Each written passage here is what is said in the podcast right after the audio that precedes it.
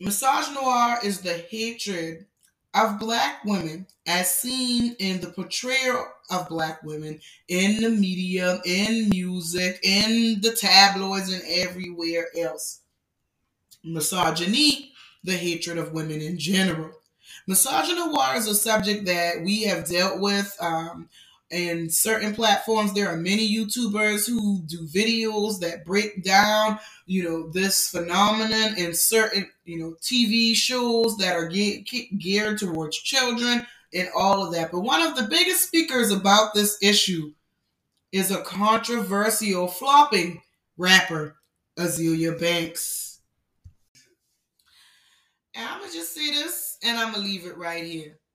When Nipsey Hussle died, Kodak Black famously made some comments toward Lauren London, who was Nipsey Hussle's significant other, that people found were disrespectful to Nipsey's memory. T.I. famously clapped back, Kodak, you need to fix this expeditiously. Kodak clapped back with the song expeditiously people were talking about it on radios. It was a little, it, it was a little gossip. It was some celebrity gossip for a time.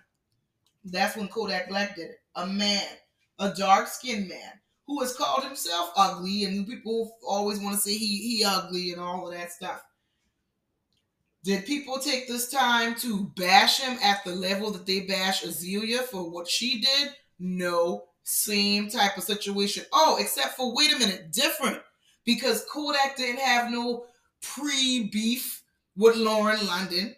He didn't have no earlier beef with no, you know, none of that. So it's different there, number one.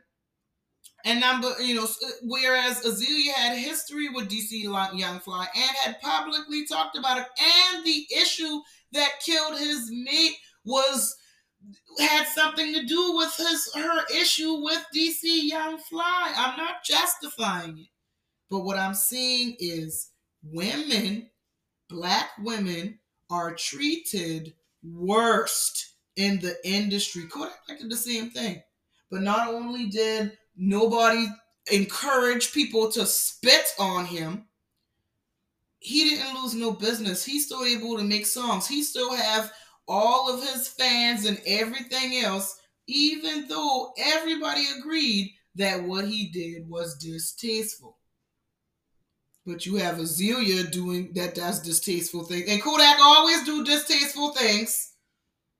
But Z- Azealia does distasteful things, and we don't support her music. We don't stream her songs. We won't buy her albums. We don't want to buy the girl's soap. We don't even want to listen to the girl explain why she's none of that. This is misogyny. Worse, this is systemic misogyny. It's ingrained in the fiber of our existence in America. And as much as I dislike the way Azealia tries to make this point, she has made it. Y'all just ain't listening. So join me, BB, on the original BB podcast, along with my co-host Jonah, as we delve into some of these super un- uncomfortable conversations about controversial subjects where I often have the unpopular opinion. Just getting here, let's talk.